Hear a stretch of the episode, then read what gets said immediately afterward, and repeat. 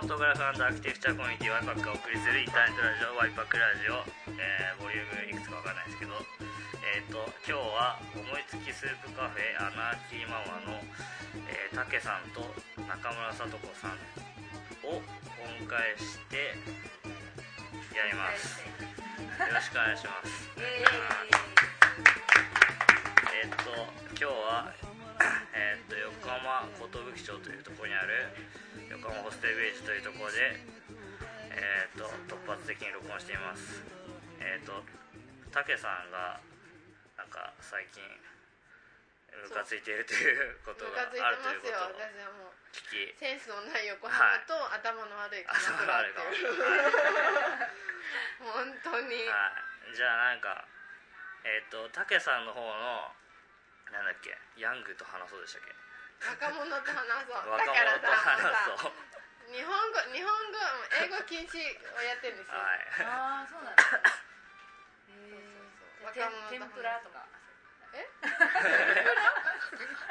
カステラとかダメか。なあそうえあの和製英語はいいんですよ。もうそれでいいんですかうんはいわかりました。そうそう。はい。ナウイはダメですね。ナウイはじゃないですか。ナウイはいいんですか？コラボとかがダメなんですコラボ？ああ発音もじゃあ上げ気味はダメですね。あの私ね一番気になるのが世代でくっきり分かれるなとか思うのが会話の中で自分の話をしてるのに「なんとかじゃないですか」って自分の意見なのに人にこう疑問形で尋ねるあの言い方がもうすっごいいつも気になるの。はいだけどあれすごい浸透してるじゃん。でもしてますね。私の若かった頃はあれなかったんだよ。ある日突然うんみんなが「なんとかじゃないですはいか」っていうようになってすんごいつか「なんとかですです」ってなんで丸にならないのかなと思って。依存型社会でもなんかそれはなんか新聞かなんかに書いてあってうん何年か前に読んでうん。それムカつくみたいなこと書いてあったんで あ僕やめようと思って。言わないようにします偉い偉い偉い。そう。でもあれすごい気にななんるかでもそれだけでなんかこの、ね、なんか年の人になんかあこいつダメだみたいな思われてもなんかそうだよね。逆にムカつく結構ねムカつくことって些細なことなんですよね。言い回しとかも。そう。そうなんだよか僕朝弱いじゃないですかとか言って言うのムカつきながらで知るかみたいな。話そう言いたくなっちゃうんですよいねや確かにそれ知るか。ですけど。でもなんか同意を求める有効な場合もあるんじゃないかな同意を求める場合はあるよね。だけれどその議論をしてそう。昨日雨降ってたじゃないですかっていうのだったらまあありなんですけど、それもダメなのかなとか思っちゃって ちょっとどうしようかなとか思う時は、まあそうですね。雨降ってたじゃないですかぐらいは素敵な感じはしますけどね。あこうなんか最初に共通のなんか自分語りで弾くのがいい。そうそうそう。自分の意見なのになんかそれをもう最初から同意前提でなんか答えを求めるみたいな。あれがどうもね？僕魚嫌いじゃないですか。ああそれその使い方だね。嫌なのよあれすっごいあそういうわけで。あそういうわけで。何でしたっけ？センスのない横浜と頭の悪い。鎌倉っていう武さんが鎌倉に住んでいて葬儀屋にムカついあ葬儀屋に反対する住民にムカついてるんでしたっけそう。そう。まあそのムード。ああ。で多分、そうですね。あの反対のリボンだってつけたくてなくてつけてる人いっぱいいると思うんだよああはいはいなんか。それでもなんかそういうねあ乗っとかなきゃいけないのかしらみたいな。みんな使うのにね掃除やそう。そうでもしかも立っちゃってからもまだつけ続けてしかもなんかその出来上がったね外観私結構かなりあのなんだろう配慮してるんだよね絶あ対うん絶対配慮してるんだよ。なのにそれでもまだ反対するかと思って。でもね結構すごい NHK とかでも取り上げられたらしいの。そのなんか商店街にあの葬儀場ができる葬儀場っていうか、のができるのを反対している地域があるみたいな、でなんか結構うちの親とかも知ってたから、割と全国的になんか、まあ、知ってる人は知ってるみたいなんですけど皮肉なもんでさ、あのまあそれは葬儀場じゃないけど、青山とかああいうとこが自然がたくさん残ってて、すごく静かでいい場所があるのは大抵墓地があるからなんだよね、で今はそういう木がいっぱい茂ってるから直接お墓もそんなに見えなかったりとかして塀もちゃんとできてる。あ逆にそういう墓地周りの土地はあの静かでいいっつって都会の人はわざわざそこに高いお金を払ってお家借りたりね住んだりしてるじゃん。でなんか昔の風情が残ってていいとかさ。なんかちょっと価値観変えるとさそういう雰囲気なのにそうさなんですよ。ほんのちょっとの価値観なんですよねそう。だからさっきほらちょっと言ってたう。ん逆にほら葬儀場を町の地町の活域のね性化にねでう。もねそれをねなんかその商業主義みたいな感じじゃなくて本当にあのその町の9割の人がその葬儀場を利用しててしかもなんかその本当にお世話になった人っていうだからすごい思い入れが全然違うの。でその映像を見てた時もねなんか花屋さんがあの祭壇とかのお花を生けたりとか全部花を手配するんだけどもう本当に近所のおばあちゃんなんですよ。ですごいもう本当にねなんか身内の身内の葬式みたいなんだよね。あだからあこういうことが本当にできてるんだと思って私はそれを見てすっごい嬉しかったんですよ。いいですそよね。れを見てね帰りにねあのね反対のね 黄色いリボンを見るとねなんかすごい情けなくなるっていうかえ別に経緯とかどうだっていいんだよ。ただちょっとした発想の転換でそういうことをやってる街が実際にあるっていうことをお前ら知れよって思って。ね。うん当に。葬式とかあれですもんねなんか総合的ななんか商売っていうかそうなんだよね。それこそなんか花屋も必要だしそう。まあ仕出し屋も必要だしみたいな。そう。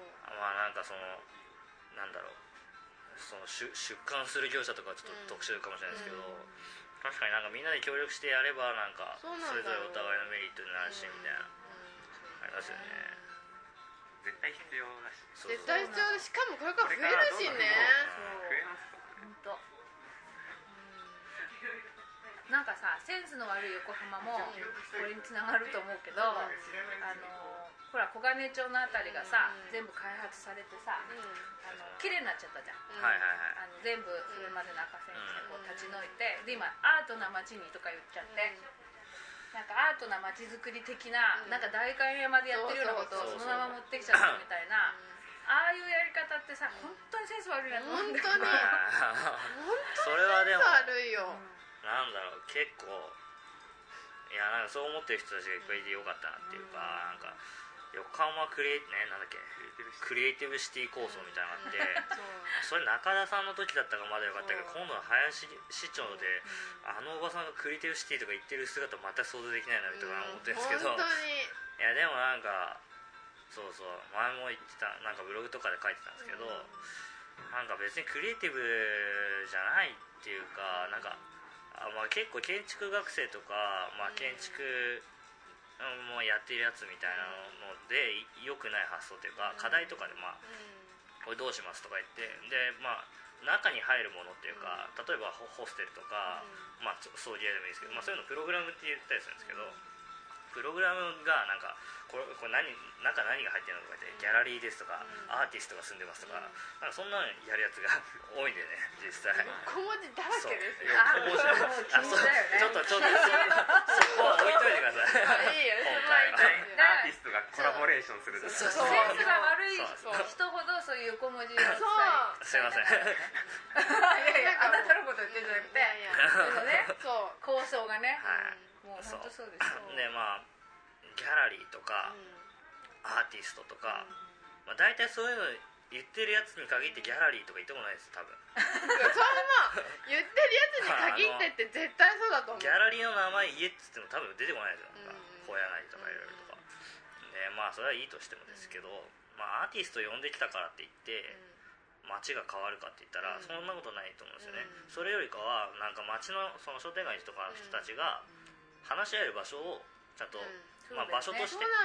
その作った方がいいなと思ってて今だったらまあわかんないですけど商工会議場みたいなのかうん。何なのか知らないですけど、とかあとは あの市民館とか、うん。まあ、そういうダッサい空間しかないわけですね、うん。要するに畳があって、なんか変な折りたたみのこう付けがあって、なんかもうしょぼい常滑焼きかなんかの急須があってみたいな、まあでもそれなんか本当にデザインっていうか建築家とかが考えるべきは、うん。そういう場所をどう使うか。どう使えるように作るかっていうところかなって気がするんですよね、でもね街ってねバランスだと思うかはいらはいはい。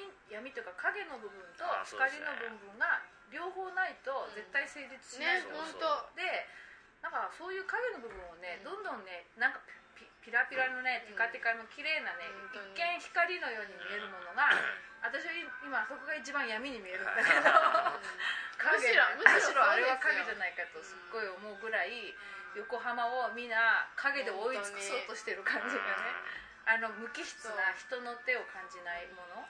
しかもそこにすっごい金使って初めのと思う。あれはね本当に街が死んでいくある意味だからどういう意味で死んでいく死んでる死ぬとかいうことをどういう価値観で、あの持つかっていうことだと思うんだけど、やっぱりそのさっきの商店街は死を生かすことにで活性化してるでしょ？そうだけどこれは逆に抹殺してるじゃん。うん。死を殺して、うん。あの影の部分を殺せば殺すほど、自分たちのバランスもどんどん崩れて、それは街がどんどんあのダメになっていく方向になってると思うんだよね、そこにねアートなんてねみじんも感じないからね。本当は街はやっぱり生き生きしてるところにアートは自然に生まれるし、うん。誰がなんか誰が言ってこなくたって面白かったらいろんな人集まってくるからね、そういうのがないよね、本当そうですよ。そう。そしてこういうことを話し合う人は街づくりの中心にいつもいない。そう。また外野外野だから。外野になっちゃうっていう。お金持ってないですそうよねお金持ってないから。権力と金がないとかですよ仕組みはもうねでもそうですよね。だからなんかちっちゃな自分たちが本当に楽しいと思うことをどれだけできるかっていううそこにつきますよ本当に。あとわりかし人とところに根付いてうん。同じことを繰り返していける、あの持久力があるから、はいはい。でなんかねかなり今後長いスパンで、あのその人の生き方で、うん。こう街に住んでなんかやるみたいな考え方でないと多分あのみんなつまんない方向に行っちゃうような気がするんだよね、うん。だからそう企画だけあってもしょうがないねからね。本当そうです。ようん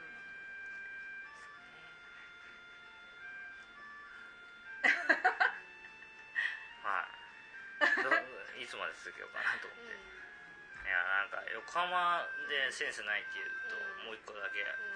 なんか桜木町の高架下にずっとグラフィティがバーッとあったんですけど、ああれはすごいなんかまあそんなに詳しくないんですけど僕も、ねまあパート見ただけでも結構有名なその世界的に有名なああのグラフィティライターの作品とかがバーってあったりとかして、あなんかそのそれこそ結構そこにはなんかカルチャーっていうかうん。文化み、まあなんかグラフィティカルチャーっていうとなんかあれだけど文化みたいなのはあったんですよね、その落書きに見えるかもしれないですけどその市とか市役所とかから見たら。でもなんかそのあある意味その聖地みたいになってたところがバーって消されて何かなんのかなと思ったら別に ただ塗り直しただけっていうその壁を。それってそれでクリエイティブシティとか言ってるのはもう笑っちゃうみたいな感じなんですけど。私今日ね聞いたんだけど、はクリームでさミュージッククリーム出させてもらったじゃんはいマキマもさクリームなんて全然浸透してないじゃん。浸透してないっていうか宣伝そうなんですかあれ。だって知ってた？いやなんか僕知ってたは、うん、まあ正直知ってましたけど。で私も行って初めてあのプラネタリウムあるって知ったの。あプラネタリウムあるんですか？それは知らない。ああるんだよ。でもいなんかせあの有名なさ、うん。一番売れっ子のプラネタリウムが。ああメガスターそんなのも知らなかったしそれで今日聞いたんだけどあの候補ってトリエンナーレの候補と一緒なんだって。ええそうなんですか？それで「お前なんでそういう二の舞みたいなことすんだよ」って。言ってなんか本当に下手くそだなと思って。へなんーか。場所が一緒なだけじゃないですね。やってる人も一緒だそう、そうなんだようん、ね、もう 信じられないですよね。まあチラシ似てるなとは思って。確かに確かに。ね、うん。ちょっと感じが変わったなぐらいの感うんじ、確かにそう。